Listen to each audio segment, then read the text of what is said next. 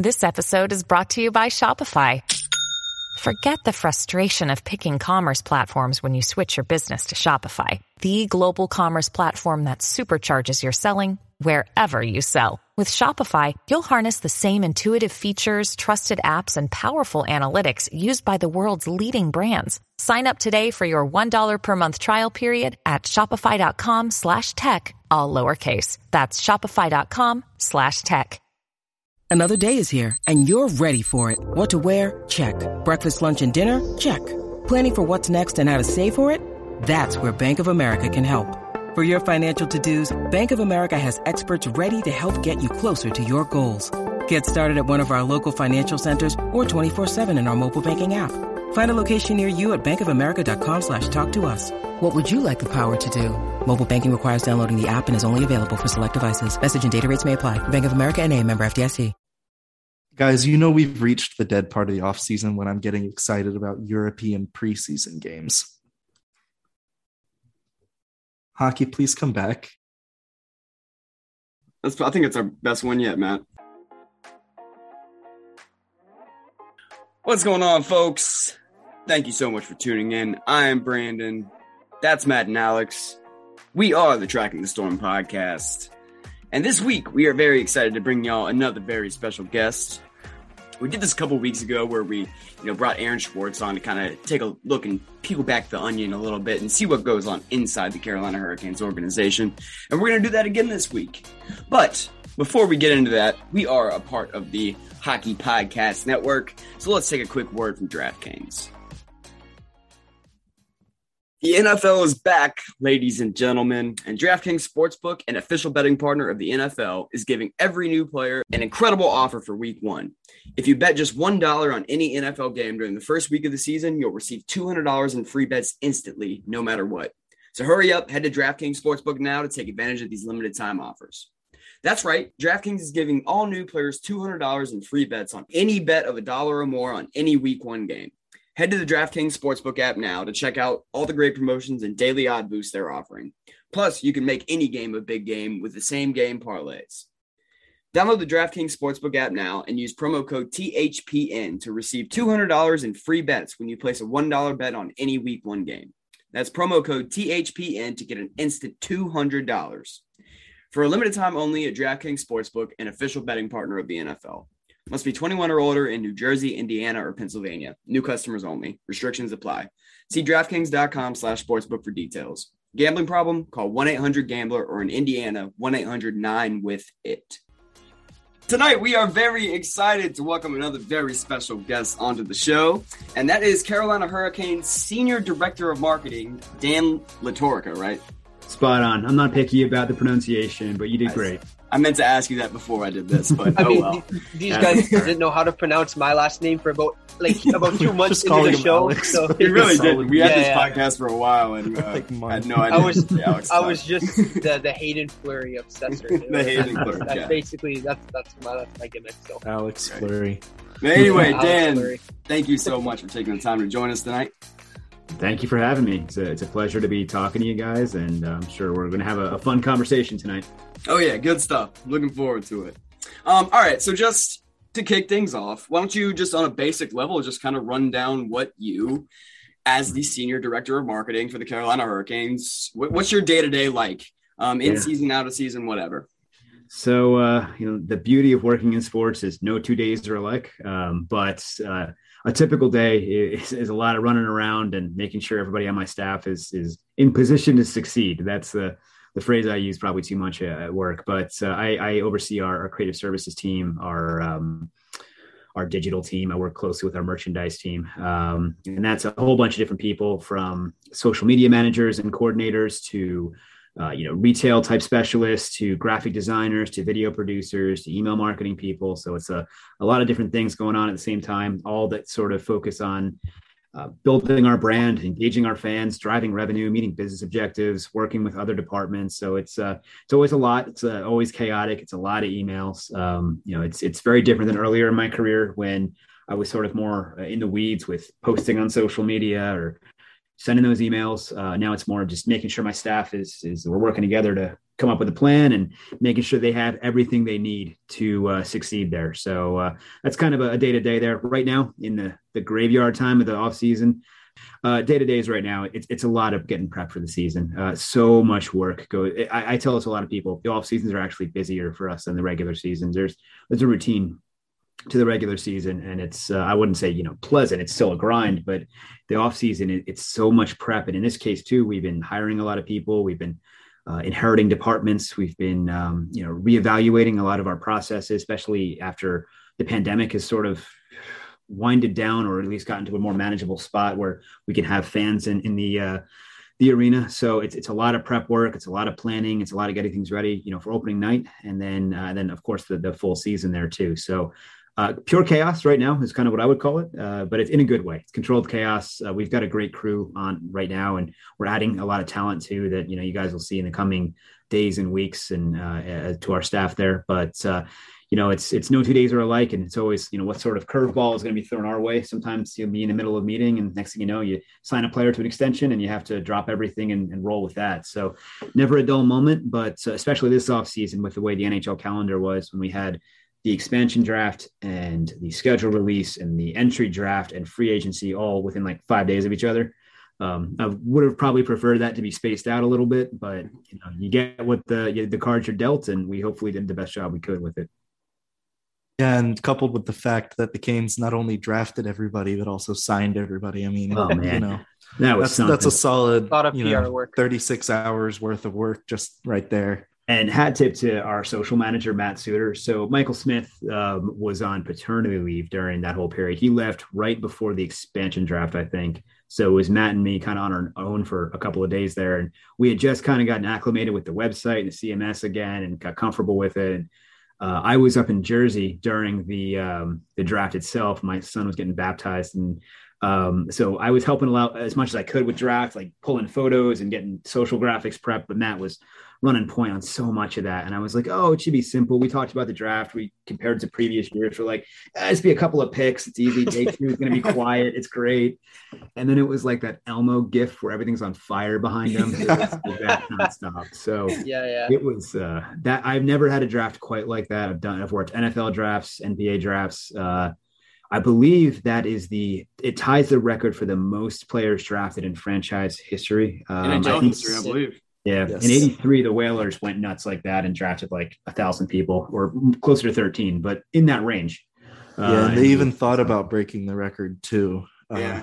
yeah, yeah Set a record for the Hurricanes' in his franchise since the move yes. to Raleigh. So that's that's pretty cool, obviously. Yeah, well, isn't the NHL record 14 or, or 13? 14, yeah, 13. one off the 14 record. would have been. It is 13. We, okay. The record would have been 14. Right. Oh, and we're going to hit on every single one. Yes. Every single what, what one is going to be what an a flex that would have been. All right, man. So, so tell us a little bit about your path towards getting to the NHL. Correct me if I'm wrong, but you've spent time working with the Nets. You've worked with the Panthers. You know, you've been in some other situations. Yeah. Uh, how how has your path gone towards getting to the Hurricanes, and how have you enjoyed your time with the team so far? Yeah, so I'll start, you know, 10, 12 years ago, uh, even before that. You know, I went to school way back in the early 2000s. I wanted to be a high school English teacher. Uh, I was pretty garbage at that, though. Um, and I always I grew up loving baseball. Clearly, I mean I'm not sure if there's a video component of this um, for the actual podcast, but I'm wearing a Yankees hat right now. Uh, that's that was a big part of you know my my family growing up, my identity growing up, growing up in Jersey. Everybody's a lot of people are Yankee fans. It's a big part of uh, what got me into sports, obsessively so with you know statistics and metrics and all that. It's only math I ever cared about. Um, when I was in college, uh, I went to school at the University of Scranton, which is more famous for The Office now than uh, other things. Um, but uh, the Yankees moved their AAA team there, and I saw that as an opportunity to to try my hand at being a sports writer. And uh, so I, I, switched my major from education to journalism, and I, I jumped hard into all that stuff. I, I, wrote for the city paper, the school paper. Uh, I worked for a magazine, uh, Scout.com, like the subsidy uh, for for a bunch of years called Pinstripes Plus. I covered Yankees farm systems and all that kind of thing. I had a blog back then when blogs were cool um, you know, and uh, I, I cover the team a lot. And in the New York market, it's it's hard finding a job as a sports writer, and I wasn't that good at what I was doing anyway.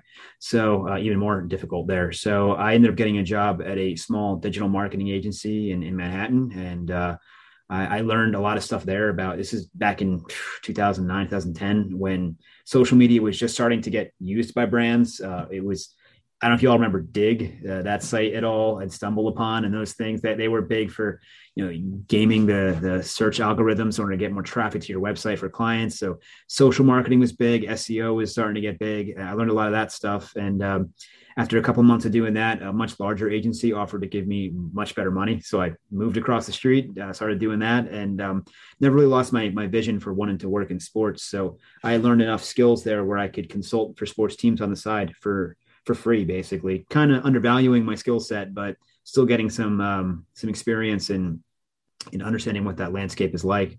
And uh, after uh, about a year or so of doing that, uh, I had a couple job offers on the table, and uh, the the one that was the best fit for me and, and my girlfriend now wife is uh, was the Carolina Panthers. So from uh, from Bergen County, New Jersey to Charlotte, North Carolina, and that was a bit of a culture shock. you know, I learned a lot about Bojangles and sweet tea and barbecue and not shoveling snow. Um, but it was a great opportunity. I, I was the, their first social person, and my role expanded a lot out of the gate. I, I, got in the door as a social like guy, for lack of a better word. And within a couple of weeks, I was handling analytics and email marketing and mobile app stuff, and the role just expanded every year there. Uh, and we had a good run. You know, having players like uh, Cam Newton and Luke Kuechly made my job really easy. Uh, and it was at a time where social was so new for brands that we could take chances and do things that probably would have gotten me fired nowadays. Um, but it was it was a it was a good run and um, spent about six years there. And I took uh, their kind of not I but collectively our our marketing team took their the social following from one of the lowest uh, in the NFL and the least engaged to the most. Um, when I started, I think they had twenty something thousand followers, and when I left, they had a couple million and that was a, good six year run. A Super Bowl run will do that. Um, but oh, yeah. I learned a lot there about kind of what works and what doesn't, um, and uh, it was it was a good run. Um, and six years into that, my wife and I were having a kid at the time, and you know, we loved living in Charlotte. It was one of the hardest decisions I ever had to make was to move on. But sometimes in sports, you got to leave an organization to grow.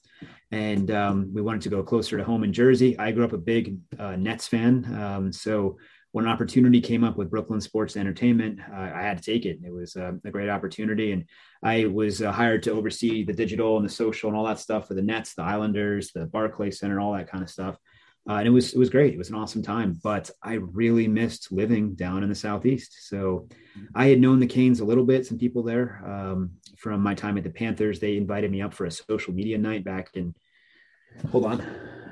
Uh, March 31st, 2016. Still have one of the pucks um, yeah, and uh, that was that was great. I, I loved like I loved the arena. I'd never been to Raleigh before, really, so it was cool to see all that. Uh, I don't remember the outcome of the game, but that was my first hockey game ever, um, and it was it was fun. Uh, it was a great time, um, and so I knew them from that. And when I saw a job was posted, I started talking to Mike Forman. Then there, he was then their senior director of marketing, and started asking a couple questions and started basically, basically saying like, you know, I know it's a, it's a manager level job. If you guys can come up a little bit, I can come down a little bit. Maybe we can meet in the middle here. Cause I think that we could work together really well. And uh, it has been by far the best career move I've ever made in my life. Um, you know, I'm, it, it is a great organization. I'm not saying that cause they, they put food on my table. I, like I, can honestly say they they have they have treated me and everyone I work with with respect and kindness. They have given me so many great opportunities, and you know, this isn't to um, diminish anything that I've experienced at other organizations, but I'm not really told no a lot. We're, we're giving opportunities to take risks and take chances and try things differently. Ownership, uh, whether it's Tom or, or, or, even you know Don, they're tremendous assets in, in helping support the stuff we want to do. From a T-shirt that has the word "jerk" on it to whatever else we want to take chances on. They're supportive and they allow us to take risks, which has in turn helped really establish the brand in a, in a new way in the past couple of years. So it's been it's been fun. Obviously, the team on the ice is the biggest piece of that puzzle, but um, you know you always want to be able to take that further. You want to capitalize on any success that you have, and uh, we've been in position to do that. So it, has been a great run. Hopefully, we've got some exciting times ahead. I think we do. Um, but uh, I, I, really enjoyed the nature of this organization and especially our marketing team. It's, it's a good culture and a good group. And I, I obviously I can't share like names and specifics yet, but we added a ton of talent to our marketing staff this offseason. And none of that is like official yet. They're still in the process of moving here and stuff, but we got some some good people joining our team. Yeah, you know, as as a fan, that's obviously very encouraging to hear. And I'm mm-hmm. sure, you know, all our listeners are gonna be inspired by that. But you know what? I find it very interesting that, you know, you said you started out as a big baseball fan, um, yeah. and you eventually moved into into the NFL and from there you went to the NBA. So I mean hockey was never your first passion you kind of you kind of had a role in you know all four major sports leagues in the states. So how, how would you take your experiences from those organizations and you know your overall fandom and love for baseball, and then you know finally getting some experience in both the NFL and the NBA, and then you come into a uh, hockey situation where you know you're not very familiar with the sport when you first come in. Uh, how would you take your experiences from those other situations and kind of convert that into you know now you're in a lead role in, a, in an NHL organization where you didn't really know a whole lot of the sport and you're kind of new to the game overall. How did that transition go for you? It's a, it's a great question, Alex. And firstly, like I'll never work in baseball, probably. I mean, don't quote me on that, but I love it too much to ruin it for myself like that or ruin the sport. But I, I, tell my staff this. I just, I literally just said it today too. I was like, it's important to maintain some levels of fandom when you do work in sports um, just because it can be easy to forget what it feels like to be a fan when you're so bogged down with this stuff. And that's such an important part of, uh, you know, of what we do is understand how fans behave and, and what matters to them. So I, I always, I always like you know, encourage yeah, a everyone on our staff to attend a game as a fan, like the whole experience, uh, from parking and any headaches that may come with that or not come with that, to concessions, to everything else. Go buy something in the store, go sit, you know enjoy the game. And i want to hear what their experience is like because I, that perspective is important. But um, to be totally honest with you i grew up watching a lot of baseball and a lot of basketball. Didn't really watch a lot of football. I was a very casual giants fan. That was just kind of the, the team my family rooted for and um, when I got the job with the Panthers, I, I, kid you not, I had to get football for dummies. And I read that as a grown man on a bus commuting to my job in New York for, you know, the weeks before I, I left that, that job there to move down to Charlotte. So um, I, I moved to the to Charlotte on September um, 9th or September 10th, uh, 2000, 2011. I live tweeted a game two days later, and I had no idea what the hell I was doing. There was a lot of fake make it that first year, and I was so lucky that I could. The best skill I learned in my first job in advertising was outside of search engine marketing and social media marketing was BSing, um, because you could really sort of um, throw some buzzwords out there and buy yourself a little little trust that way and kind of figure stuff out as you go. And, and that's i really committed myself to that figuring stuff out as you go type stuff. Um, but hockey was similar like I, i'll say this like no one could ever prepare you for what hockey culture is. Uh, and I, I fully admit I did not know and still do not know all of the nuances to it. it. is a very unique community of fans. And I, I mean that in a positive and, and appreciative way to me, hockey fans are, are some of the most true sports fans out there, and uh, especially Canes fans. I'm not just saying that because I work for the team. Like there, there's a special level of passion that the Canes fans have for their team, and there's probably a lot of things that go into that recipe, like being the only pro team in town, and you know, winning a cup in that early 2000s, where there's a lot of nostalgia associated with that. There, there, there's a lot of things that factor into it too. There's a lot of pride and civic pride that goes into being a Canes fan too. Um, but the the nuances of hockey culture and fandom and just the sport itself, there, you know, there's uh, there's a lot that it'll take years and years to learn. And I'll fully admit I don't get all of it yet, and I hope to learn more of it. Um, but there's a couple things that I had an advantage with. One was I had a really great staff that was patient with me asking dumb questions. Uh, and two, I was joining an organization at a time when they were at a sort of crossroads. There, there was a new new head coach new owner, second overall pick, uh, new uniform, really just a, a, a, new outlook on things. And that afforded me and our team the opportunity to try things differently. I mean, not a lot of teams can pull off the storm surge. Uh, a young team like the Canes can. So then it comes down to how important is a technical and nuanced knowledge of the game versus being able to capitalize in a fun and different and bold way on what makes the game fun. And you know, the storm surge is not a traditional part of the game. We are a non-traditional team. It's easy. It's not easy, but it's it's a little easier to capitalize on that than you know. I rather zag when everyone else is zigging, and a lot of people are zigging in hockey. Like let's let's zag, and that fortunately intersected at the right time with the storm surge, with our social strategy, with everything else like that. I hate to use a, a weather pun, but that 2018 2019 season was uh, the perfect storm for us in a lot of ways as a brand between Andre, between Rod, between the the playoff drought ending, between the storm surge, Evander Holyfield, all that stuff. The Don Cherry. Oh yeah. It was like yeah. I I mean I, I was lucky in the Panthers 2015 season we went to Super Bowl. It was a lot of work. Winning is winning is more work than losing. It was it, I lost hair from that season. It was it was a lot. But I don't think anything will ever be as special. I hope I hope we have another special season, but like for me, that season is probably the favorite of my sports career so far, just because, yeah, I didn't know hockey that much, and that almost allowed me to enjoy it more. Um, but just seeing all that stuff happen, it was like, oh man, it was it was just special. But anyway, uh, long story short, I got as many books as I could, and I tried to figure out the nuances of hockey and read, you know, what I could and learned what I could, and you know, I still don't know it as well as I know baseball, but I know goals are important. I know Rod is a great coach. I, you know, I think I know the basics and, and I trust our staff to, to also absorb that stuff. Um, you know, could I recite salary cap rules? No, but most fans can't either. And what matters is the, is the stuff that matters to fans. So uh, that, that's something that I think everyone on our team can appreciate and can, can capitalize on. I, you know, you mentioned bunch of jerks earlier, and that's obviously something that not only just the fan base, but it seems like everybody in the NHL kind of recognizes now. Um, and you've kind of built that into the brand and made, you know, the Carolina Hurricanes as a team and an online brand mm-hmm. very accessible to a wider range of not just you know fans living in north carolina but fans you know saying quebec and fans in sweden stuff like that you know all over the place.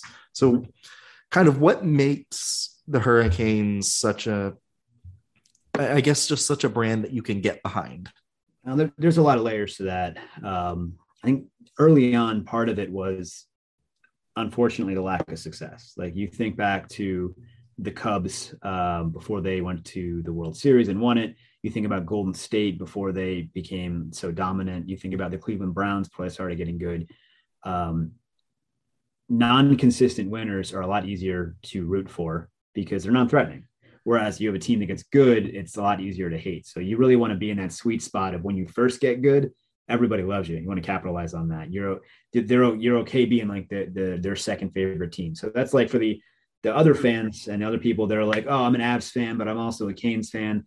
A, that seems to be a little more common in hockey. Um, B, that is something that like there, there's a small window there that we want to be respectful of, and it doesn't last forever. It's it's, it's unfortunate, but it's it's part of the the deal. Where at least from a national standpoint, but we're really focused on kind of the regional fans. That's not to say we don't appreciate our fans that are you know not in North and South Carolina. We love every single fan. They're an important part of what we are and who we are um, especially considering like just from a, a, military standpoint, how many people that are maybe from here and spend time in military bases here might be overseas, all that kind of stuff. You know, we want to be respectful and appreciative of that. But we also know that um, being rooted in North Carolina is a big part of this, what this brand is. So, um, kind of answer your question a little bit and not ramble. Um, it's it's really important to build a strong relationship with the local fans at, a deep, deep level on social media, through email, through all every type of correspondence, ticketing, all that, and make everybody feel valued and loved. Because if you want someone to invest in you, you got to invest in them first. And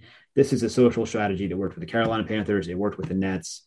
It was it's worked with the Canes, and it hasn't been like a "ha, we fooled you into loving us" kind of thing. It's more of a, uh, you know, we fans do matter to us. Like we care what they have to say. We care what they think. We we really want to make sure that we're listening to them um, the feedback we pay attention to like and that's that's our job to do so. And like with the we let fans vote for a goal song things like that or or we understand like there's certain uniforms that are more popular than others that perhaps like all right how can we leverage that stuff more and that passion more? How can we take a cue from our fans and really capitalize on, on what they want? So that's uh, that's part of it. You know what? Everything you just said resonates a lot with me because you know i'm an out of town fan. I'm in canada actually mm-hmm. and you know what what you said holds a lot of weight because you know being in Ottawa, um, I've never like like you said, a lot of fans have a second team. My second team is the Senators just because they're my local team, mm-hmm. and you mm-hmm. know throughout my lifetime, I've never really had a point where both the Senators and the Hurricanes were a good team. You know, when the Hurricanes were struggling throughout the past decade, the Senators were pretty good throughout that. And you know, people around me would be like, you know, why the hell are you a Hurricanes fan? And it you know, it comes with the loyalty that I've had to the team, you know, since a young kid. And uh, growing up, I, I idolized Arthur Zirbey. I wanted to be him, which is kind of how I became a fan out here. But mm-hmm. you know, uh, what, a lot of what you said really resonates with me because people do want to see um, a, like a team that's really struggled and you know a fan base that's kind of struggled throughout the past years. You know, finally turn it around and get on the right track. And you know, out here in Ottawa with the last three years with the Hurricanes really turning the ship around and becoming a competitive team. I've got more people uh, in Ottawa being like, you know what, I'm going to cheer for the Hurricanes with you throughout the playoffs now that the Senators aren't really doing good. So it, it's definitely a way that you can really drive up hype in a fan base, especially around the league when you know your team and your own local market isn't really doing good, and then you know, you see another team that's just really easy to cheer for with the storm surge. And, you know, out here, Don Cherry's obviously a big figure in Canada. So him calling the team jerks, people build off that. And, you know, it, it, it's really nice to hear your words on that. And it, it kind of resonates with me in like a very personal way. Well, I appreciate that. And and the thing is, we were so so lucky uh, in that first season there, the Don Cherry stuff, all that. Like, it's not often the team on the ice and their behavior and performance can perfectly align with the marketing strategy. And none of that was planned. Like I that the Canes game exactly. against the Islanders with that, that first storm surge, I didn't know if that was normal or not. I was like, is that they supposed to do that at the end when they crashed in the ice there? I, would never seen that. I, I, caught a couple Islanders games when I was up in Brooklyn, but that was really, and I didn't really stick to the end. Um, don't tell my old bosses that though. It's not like they can fire me now, but still. Um, but the thing is, uh, I, I didn't know what that was. And then seeing it and then reading the fan response and all the media that came with it, it was like, well, this is really cool. And this aligns with sort of like I don't want to say irreverent, but sort of the social voice we were going for. We fans in North Carolina, um, they kind of have a chip on their shoulder. They're first generation fans still for their pro teams anyway. We're still kind of cultivating long-term loyalty and, and second generation fans and all that. So uh, creating a, a sense of identity is, is so, so important.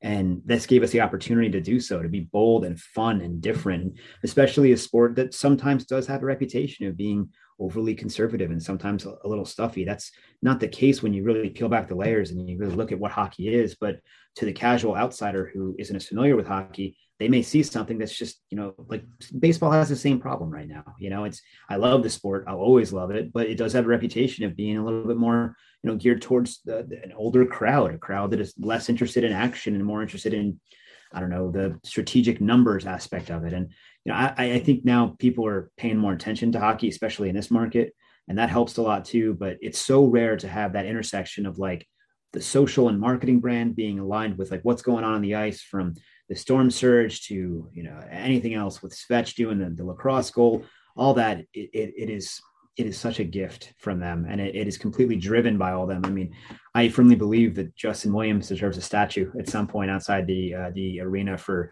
kind of helping launch the storm surge and other players do too as well but you know i can only afford one statue right now so that's the one i'm going for the short term but you know that was such a that's such an important thing and it just fed in perfectly to the bunch of jerks in the playoff run and i was just watching the a video we produced yesterday because one of our old social interns got a job with the, the blackhawks and um, she was asking about it. It was after the canes clinched their playoff berth um, in in 2018. One of our video guys, Zach Brame, who I'm sure you guys are familiar with, who's just fantastically talented, put together this clip. It was like the final goal that got, or the final minutes against the Devils, and then all the fans like celebrating and hugging. Some were in tears, and just to see that, I like to go back and watch that one, just because it shows you how much emotion there is and passion there is, and you know, it's it's it was a special year, and then we're hopefully we're going to continue building on that and you know we've had two seasons in a row near here impacted by COVID, um, which which absolutely sucks. Um, but we're looking forward towards a full season, and you know there's of course going to be restrictions and things like that, and we're still dealing with a lot of this stuff. But we're hoping it'll be a season that still feels special once the team hits the ice and we're getting some wins. Well, I mean, it's it's definitely been a dramatic turnaround. You know, these two lads here can attest to me that you know during the early part of the past decade, I mean, with you know, just the results of the team on the ice and not a whole lot to be excited about. You know, the the, the building was kind of empty here and there, and it, you know, it was just there was a lot of negativity around the team, and you know, it's understandable after you know the dark days that we went through. We all stuck around, obviously, but you know, now that you guys have really turned around the ship, and you guys you've done a fantastic job marketing the team to not not only to building hype in the market, but also around the NHL, where the, the Hurricanes seem to be a very easy team to root for you know, now that we're going on three straight years of success and continuing to try and build off that, what's your guys' strategy for trying to keep that hype up and keep generating more hype moving forward with the group? Yeah, you know, uh, it's a great, great question and a good segue. My boss and I have been talking about this past couple of weeks. Uh, Mike Forman, who you guys are definitely familiar with, um, you know, we we've had we, we talk constantly about big picture ideas and directions we want to take things, and there's been a couple that have been you know tough nuts to crack uh, over the past couple of years of you know ways we wanted to enhance the game entertainment and game day experience uh, you know that type of thing merchandise has been another one um, there's a lot of stuff we want to do on social to take it to a next step um, video too is an area where we wanted to just see if we can push the envelope and the way things shook out this offseason, we were able to address a lot of those things. We're enhancing our in-game entertainment. You saw probably some social postings about uh, kind of a, a, a, different sort of storm squad's the wrong word, but you know, we're a hype team essentially that we're recruiting for right now. And auditions, I believe, are, are this weekend. Uh, we've recently, the marketing team has, has um, is basically uh, has joined forces with merchandise and we've hired some uh, talented uh, young woman from the NFL from the Browns and someone else from the Mudcats who is uh, award winning in what she does to kind of lead up our merchandise and retail efforts. Um, on the social side I can't like say it yet because they didn't actually tweet that like they're joining the team yet because they're still finishing up some things at their job. But we added a really talented social media coordinator. As y'all know Michael Smith left and we've we have gotten some really good talent that is replacing uh, that role too that is going to be here soon. So uh, on the website side and the writer side i'm actually still interviewing for that one. That's one other story. But still video people too. Uh, so we're all the areas where we saw there's opportunity for improvement we've been like as luck would have it, we've been able to address and, and add to it and, and, add the right people. And something that I rant on a lot is is in order to be successful in the sports industry and the, the marketing, the brand side, it's the three P's. And this sounds like a lame motivational poster, but it's people, process, and planning. And if you do those things properly, eh, people is more about you know investing in people, making sure that they feel valued and appreciated, and they have what they need to succeed. And planning and process, those are, I mean, they speak for themselves. It's about getting ahead and meticulously planning, and and process is about people knowing what they're supposed to be doing and, and how things operate if you have those all on point, you're going to be successful. And that's what has allowed us to be successful thus far. But our, our goal right now is to enhance those elements that I listed before, but also I have a whole list of ideas of things that I haven't been able to like really push yet, or our other people on our staff have all these ideas that we want to start really diving into and things that allow us to market to other areas in the state, whether it's, you know, Wilmington and Charlotte, things of that nature, or if it's, um, you know, ways to enhance just everything that we do where we feel like we're just scratching the surface. Um, despite how fast paced sports is, it, and the business side, it can be slow. It takes time to build a foundation and a process and all that. And there's a lot of areas where we want to get better in from, from, like I said, merchandise to fan engagement to branding to game giveaways, all that kind of stuff. It's all coming and it's, it's going to be really, really cool. Even like enhancing our theme nights and more warm up jerseys and that kind of thing. Everything is on the table. We, um, like I, I I'm, I'm not going anywhere. At least I don't think so. But um, you know, it's the kind of thing where nobody works in sports forever. Our time is finite, just like it is on this planet, right? Not to get too philosophical and whatnot. We want to make it really count while we're here, while this team is good. We want to do the best job possible for the fans and capitalize as much as possible, whether it is community outreach, whether it is game experience, whether it's social marketing, all that. This this brand, this team means a lot to the fans. It's a big part of their identity. And we want to make them as proud as they possibly can be to be part of this. So a lot of good stuff coming. That's a long ass rant right there. I apologize for that. But the, the long and short of it is that I think you're going to see some really cool stuff in the next couple of years that we're doing, especially ahead of uh, two seasons from now, our 25th anniversary season, which is special. You know, 25 years in North Carolina is a big deal. And, you know, I know we just had our 20th anniversary a couple of years before I got to the Canes, but there's a, a, lot of stuff that's happened in the past five years that we can capitalize on and look forward to you know a really bright future yeah no i can't i can't thank you enough for being so informative on these questions and you know i'm going to give the floor to someone else here because i feel like i've been rambling the whole time asking all the questions so so someone else take a crack at it here Matt, have you even asked a question yet uh, yes I feel like I've been asking all the questions. I do have another I mean? one though, if you guys don't mind. No, no, go ahead. Roll, buddy. All right. So you know, obviously when you got here 2018, 19, we're still in the middle of a playoff drought. And you have to deal with what I would call, you know, a lot of apathy in the fan base, right? You know, yeah. nobody, people care, but they don't want to care at the same time. Um, I got a good taste of that in my first couple of weeks of like, uh, some people have referred to him as complainiacs. You know, I, I view it as uh, you know, I view it as fans that you know have passion and, and deep care deeply about the brand. Like as you said, you know, anger is always better than apathy. But you know, right. it, I did get a good taste of that before the season started, and, I, I get it. Like it's the team struggled for a couple years there. Yeah, and it's you know it's something where the fans are struggling to like the team and now all of a sudden you've got this super passionate fan base where you know it's like they they'd go to war for this team right mm-hmm. so so now that you have it's kind of like a different maybe the same culture but just kind of a little bit of a shift. Has the has the vision for you guys changed at all or is the way you approach things any different or is it more or less the same?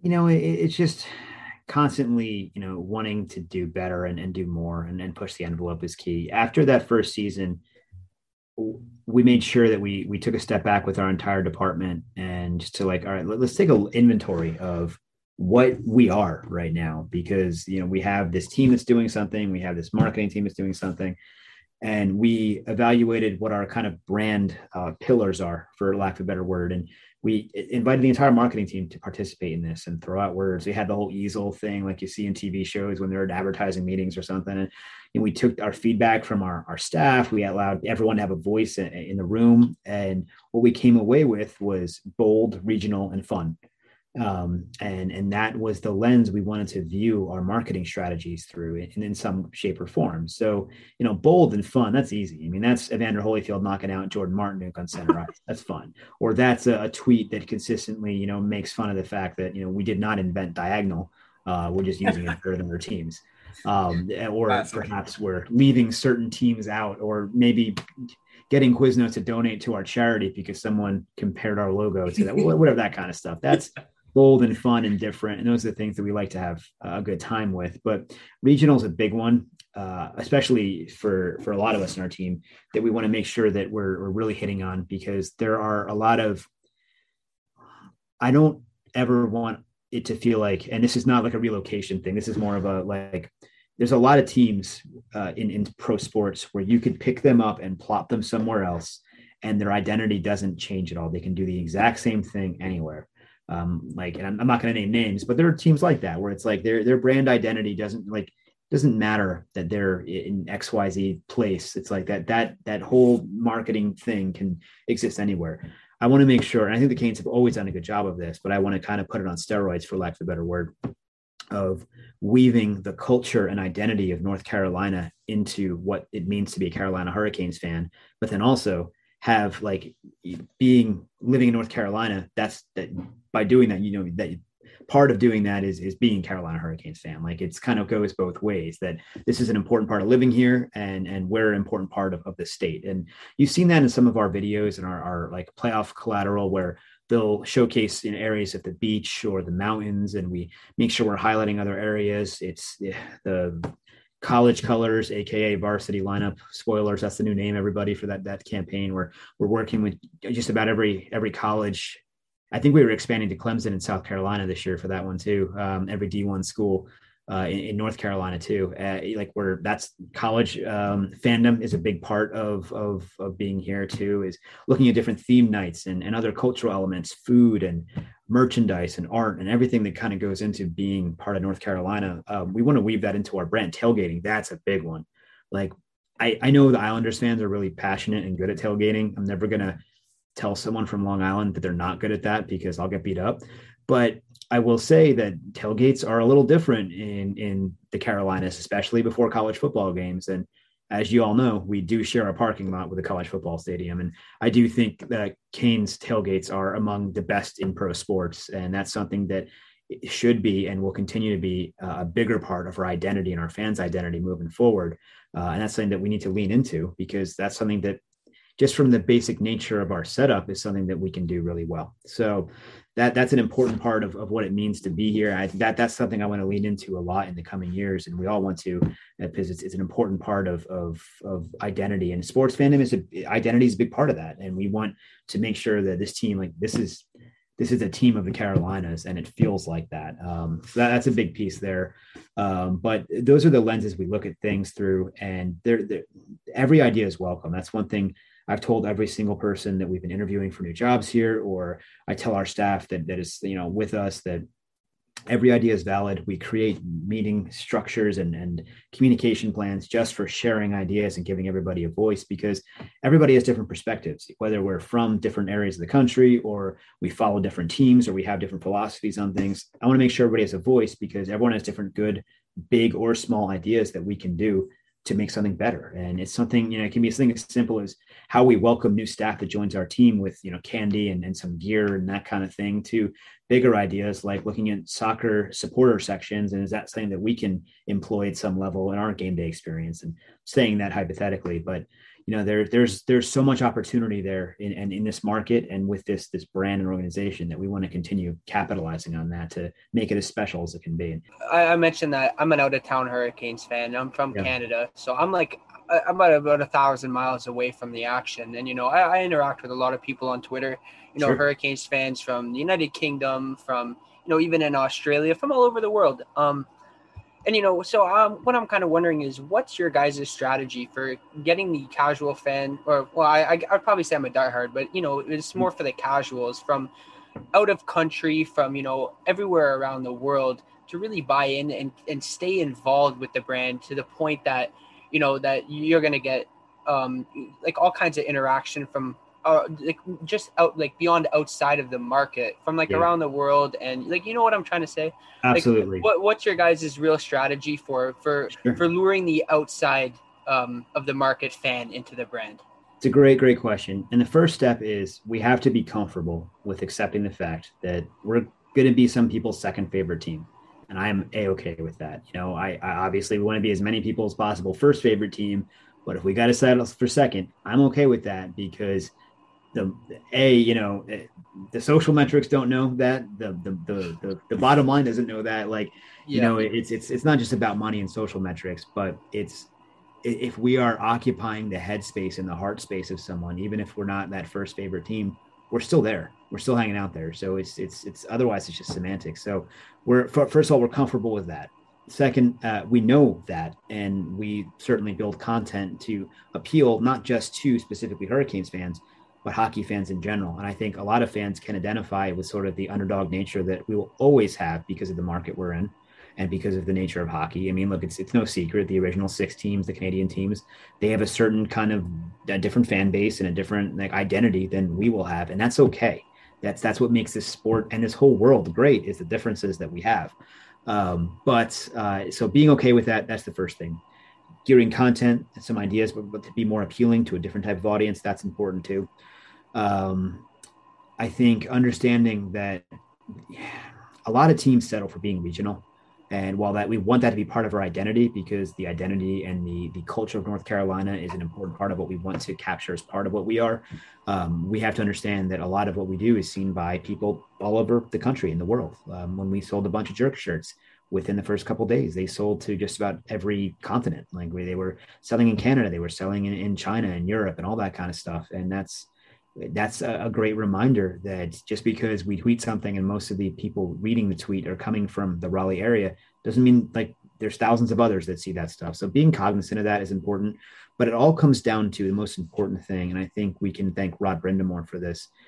Uh, that that man is, is a leader, is a natural leader, but he's also, uh, you know, he he look at after um, in the playoffs when he had his dad and the players singing happy birthday to his dad on the phone the man creates culture and creates family.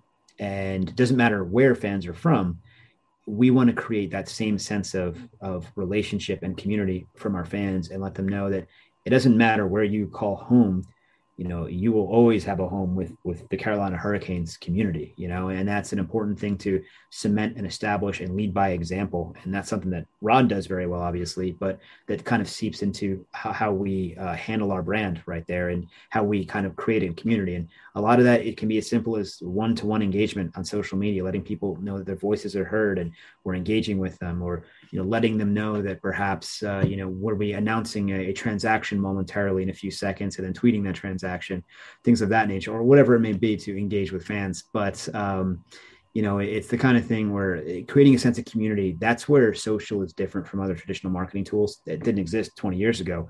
It allows you, and i've said this one before, um, it allows you to speak with rather than speak at.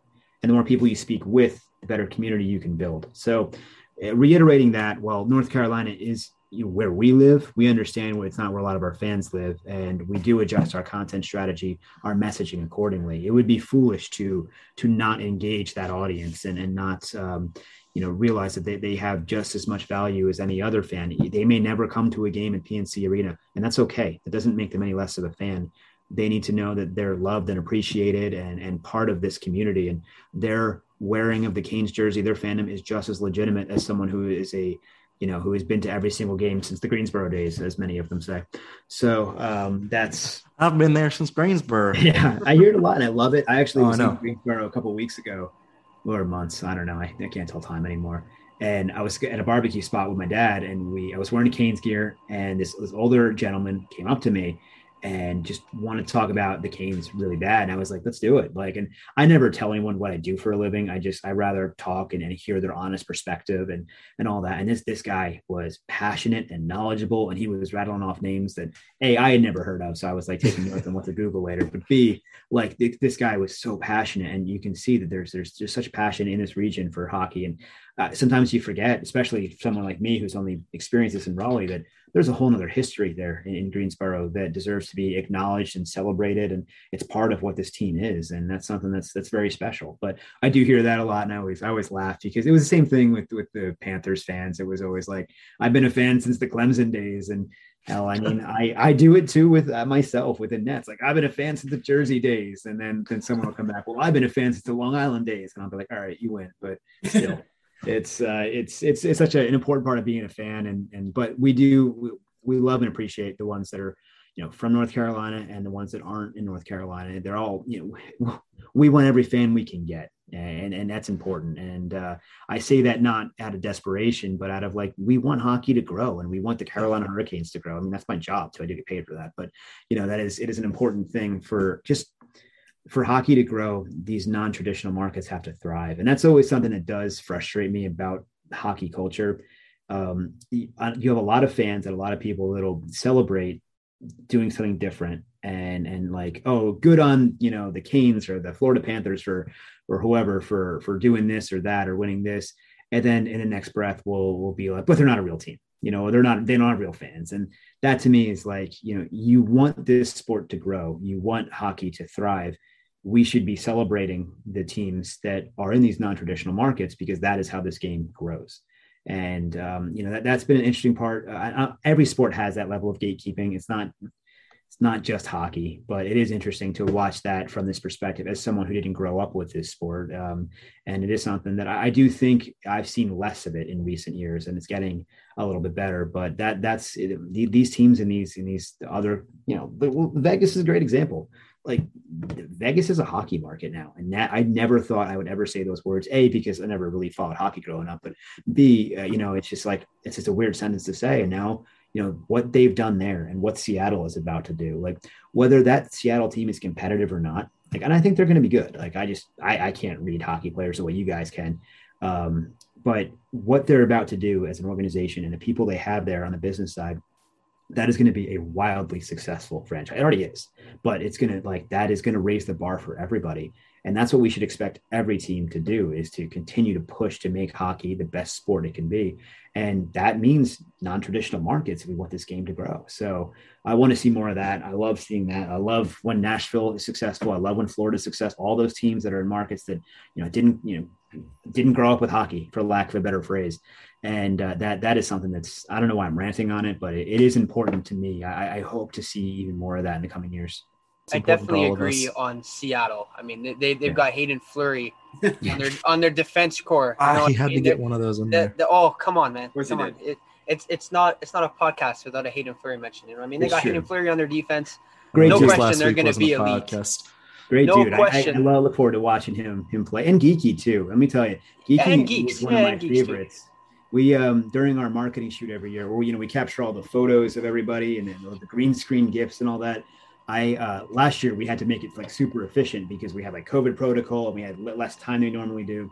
And I, I had these questionnaires for all the players to figure out while they were kind of queuing up for um, each station. And it was like favorite things. And if you guys are get the stm newsletters at all or see on social you'll see those graphics pop up and I geekie actually is like, oh, I would have. He really took time to fill his out, and he like gave really good answers. But I remember he listed his favorite video game as MVP Baseball 05. and I was like, oh my god, that's my favorite game. Like I've never. Everyone else was like Call of Duty, and not, not to judge that. I'm, I'm not a huge gamer, but like I was like, man, this dude, like, I love this guy. So he's a man of culture. He had MVP 05. I was like, yo, Geekie is, I want this guy to be a Hall of Famer.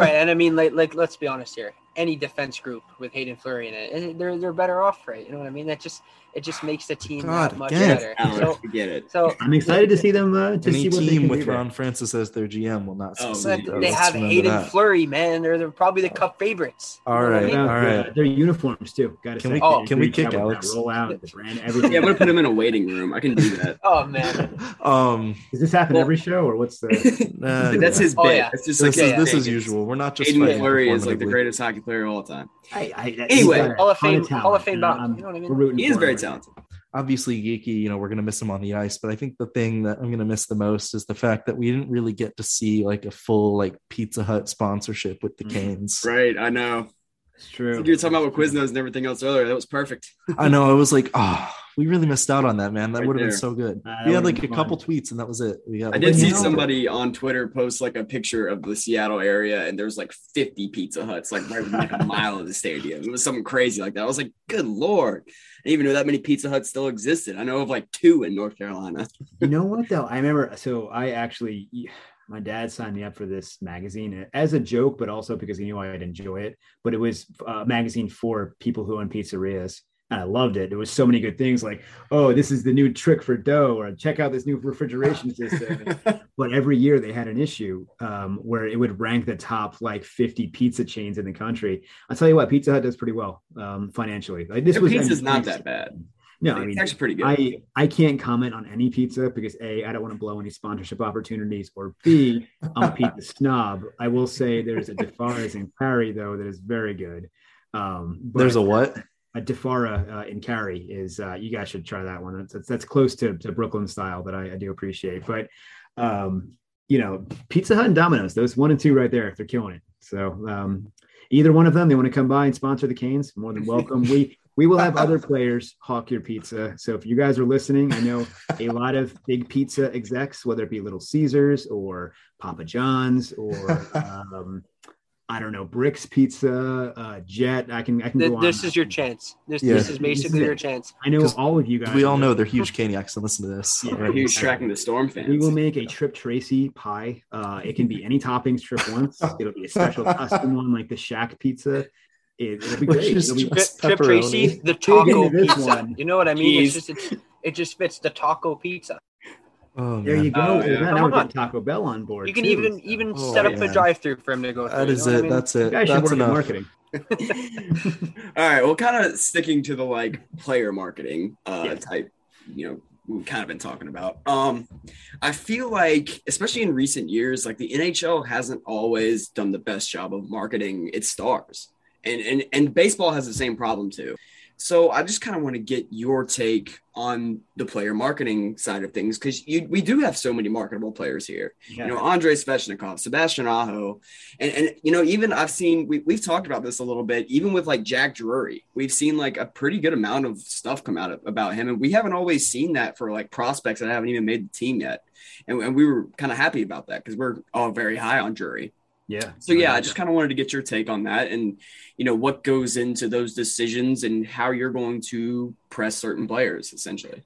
First of all, Brendan, thank you for asking that because you reminded me that I forgot to send an email about something earlier today that I have to go after this this podcast go send an email and I need waiting on a proposal from another company about this very topic. So thank you. Um, for that. Uh, but yeah, so yeah, that's been a passion point, but also it, it's a struggle too. Hockey players are are very unique. They and I say this as a compliment. They are very much team first. They absolutely, and I, I admire that. I respect that. Um, but also it's like, come on, guys, can, you know, think about yourself a little bit here. Um, but they, they, so a lot of the younger ones do do uh, a little bit better on social. A lot of older ones, like they just you know, it, it's part of what they are, but it's more for fun, and they may not value it the same way that could bring um, revenue in or or career extension type things in or that kind of stuff. Um, but I do see the game shifting, especially with Instagram. Um, you know, players are very active on there. You, you will post something, and I'll see a couple of our guys like it pretty quickly. Um, so I know they're on there quite a bit. I know they're practicing and lifting and doing all that stuff too, just in case Billy's listening. But um, I, I, know that they're all active on on Instagram too. And um, you know, it's getting them active on social is a big piece because then we can amplify them better. Uh, they can share their their personalities better, so that's a big piece of it too. But it's not just there. That that is a big piece of the puzzle, and that's one that is it is a little challenging because a there's a language barrier that can be tough for a lot of cases, but b it's also like you you have to convince someone to take time away from from training or their daily lives to say like, hey, this is something you should care about. And there there is software out there that exists that we've worked with and, and, and, tested that helps them get photos of themselves um, from games and they have like Getty or, or other photo integration things there. Or we use a, video tool called WSC that has uh, it basically has AI based technology that cuts clips based on uh, the jersey number, then organizes them into certain folders. And that's, that's awesome for social, but it'll also have integration with some of these tools so they can get highlights of themselves. The problem is not a lot of guys want to post highlights of themselves. They don't know what to post and it's tough. You can only give them so much. So it's an education thing in that standpoint and it takes time and patience and it's not that they're not educated on it it's just that they have other priorities not like a lot of other athletes it's just it takes time and patience and continuing to communicate and, and say like hey this is this is worth some of the effort or we can work with your agent or other people like that.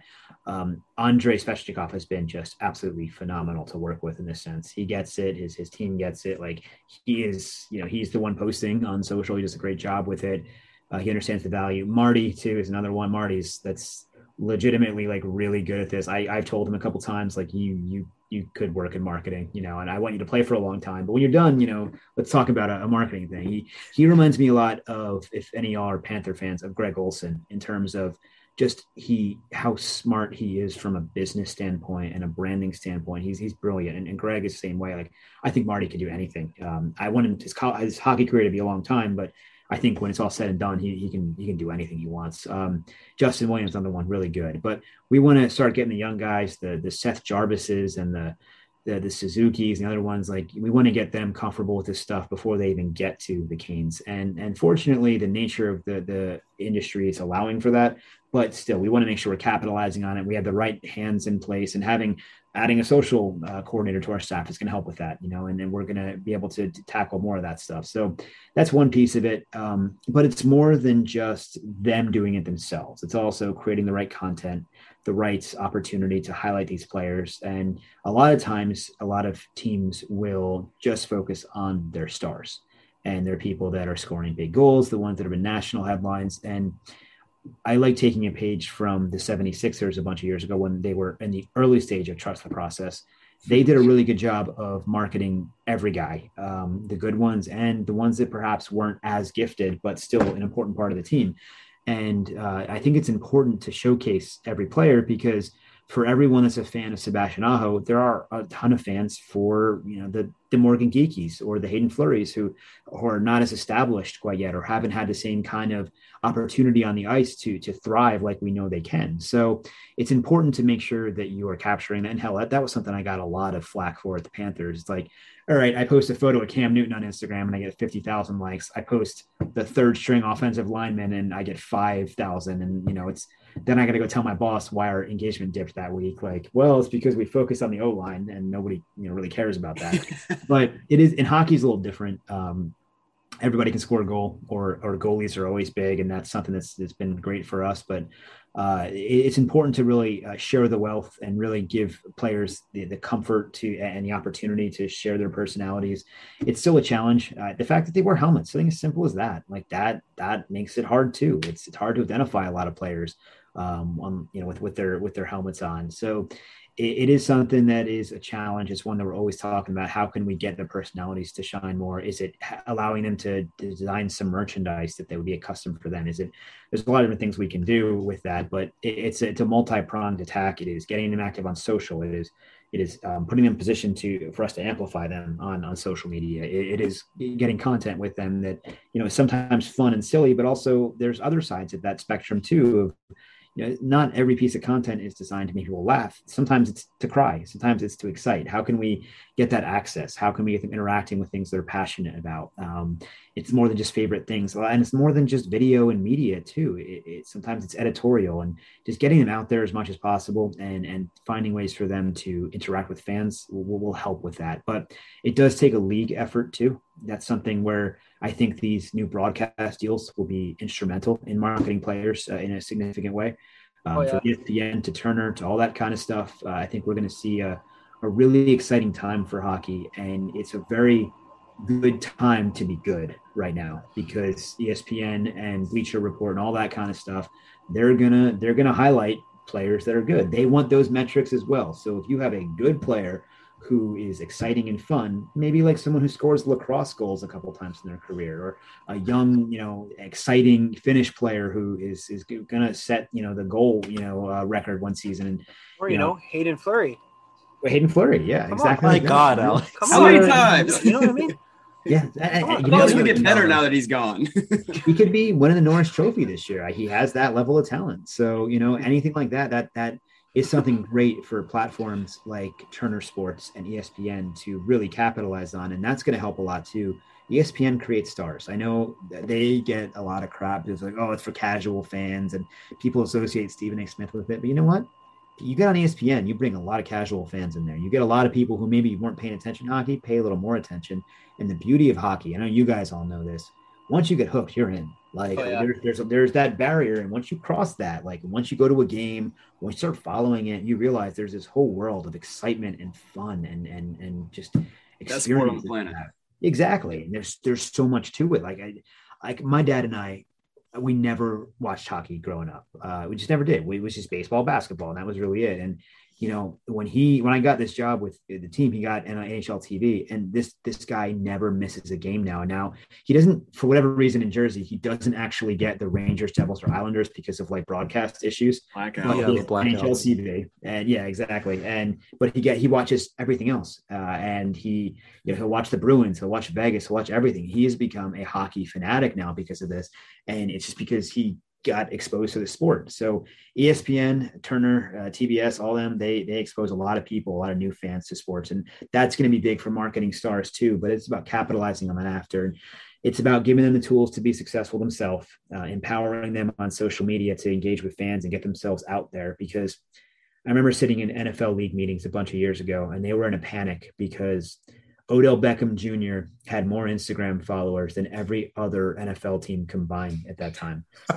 And Lord, that's man. when they launched a whole division of like how to get players more active and successful on social. And it's worked out really, really well. Oh, it yeah. takes years to do that. And the, the NHL has made um, over the past couple years a significant investment in that. And it just it takes time. That is not something that happens overnight. But the hope is that after a couple of years, hopefully a few more, that'll really pay off too, because being active on social, that's that's so so so important, um, and that's something that'll that'll help a whole lot. I think even a player like Ethan Bear uh, kind of goes yeah. into that. You know, he's got an entire community of people behind him and supporting yeah. him, and you bring him into this fan base, and now you've got you know a whole a whole new genre of people kind of that you're applying to and and bringing into the fan base, generating some hype for them as well. So I mean, there's there's definitely a lot of possibilities with this team very excited about Ethan. And um, you know, one of my close friends from when I was at the Panthers, uh, his, his, partner is a um, one of the leading uh, Indigenous peoples uh, researchers and wrote a couple books on the topic in in, in the state and I, looking forward to talking to her about how's the right way to engage and support this particular community. Because as you all know, North Carolina has a tremendous uh, indigenous population uh, in all parts, whether it's in, in, Lumberton, whether it's around here. There's a lot of that, and that's something that we would love to to to engage and support. Whether it's raising money for certain charities that support those groups, or bringing attention to certain issues that are in those communities.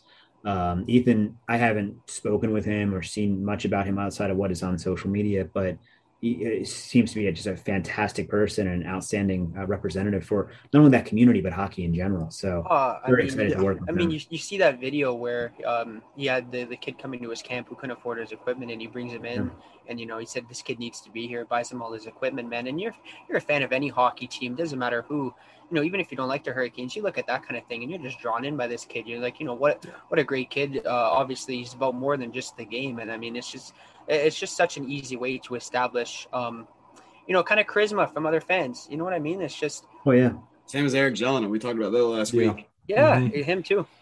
That's what's cool about hockey. I, I, and maybe this happens in other sports. I'm just not paying attention, but like I do see when a player does go to another team, there's still a deep appreciation and, and love oh, yeah. for those players, whether it's Haydn Fleury or, whether it's, uh, you know, Ethan Bear, like in all the Edmonton fans that are like, Hey, you got a good one. I still oh, see oh, yeah. it with Nino. Like they'll, they'll be Minnesota fans. That'll be like, Oh man, I missed that guy. You know? Yep.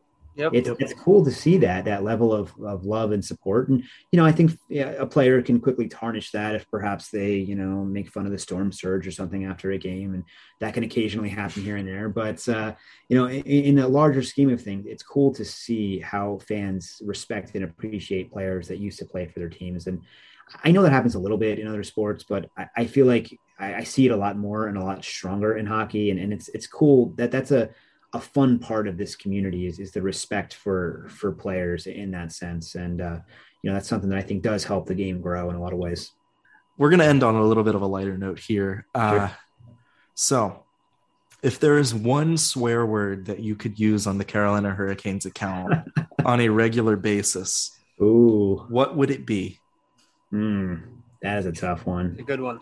I mean, there's a lot of times I've, I've wanted to drop an F bomb on certain other teams um, would have felt great, you know, in reference to banners or Andrei Svechnikov yeah. scoring a lacrosse goal. You know what I yeah, mean? Yeah, you know, like, I, I was on the keys for the first one, and I I had no idea. I have this issue. I I, I wear glasses normally, and uh, I can see, I can't see close up. but I need them to look at stuff far away, and I, so if you're posting on social media during a game, um, I have my glasses up and I, I, didn't actually see the goal, but I hear all these weird noises from fans after that. I'm like, what happened? and I see Twitter and then I see the replay and I'm like, oh, wow, we have to do something with that. Um, yeah, I don't know how I would react to that one. You know, I, I, uh, we have a Slack channel that talks about like good and bad social posts. And I know some teams, um, when some like in like basketball, someone hits a game winning shot, like the social, the brand will, the team brand will like, it'll be like a bunch of gibberish on the keyboard and that to me i always hate and I, have harped on that with a few of people in different teams. Like um, when i was at the net same thing. I told our coordinator don't do that. Be ready for the moment. Be ready.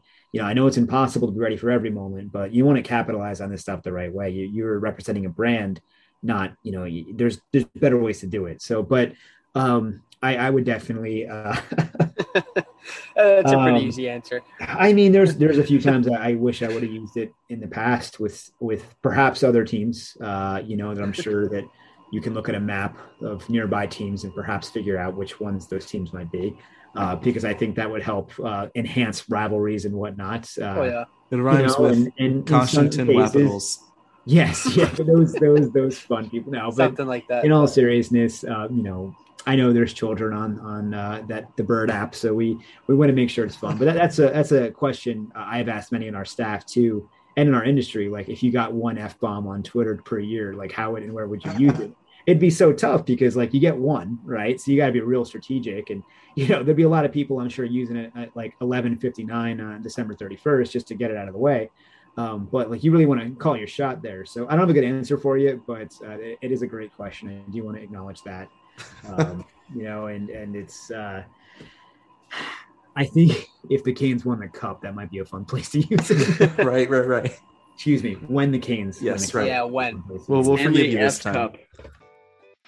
Well, Dan, we thank you for all of your insight and all of the hard work that you and not, not only just you, but the entire you know marketing team does throughout the year. A lot of it does go unnoticed because like we said at the beginning, this is the dead time of the off season for fans, right? There's there's absolutely nothing going on, you know, but pull back the curtain and it's the busiest time of year. So we really do thank you for, you know, taking time out of probably what is two hours of sleep that you're gonna get tonight. thank you all for your time. Thank you for the opportunity to talk to, to you all today. And uh, I look forward to depending on how this show does in the metric standpoint, being invited back or being banned from Joe forever. real quick shout out to our, the Canes marketing team. You know, Matt, Logan, Mike, Lauren, uh, Ashley, uh, Bethany, Amy, and um, Christine, and, and, Zach, and Brandon, and Brendan, and Hannah, and Chris. Uh, all of them uh, do an amazing job. We're very lucky to have them, and because of them, it is a great time to be a Carolina Hurricanes fan.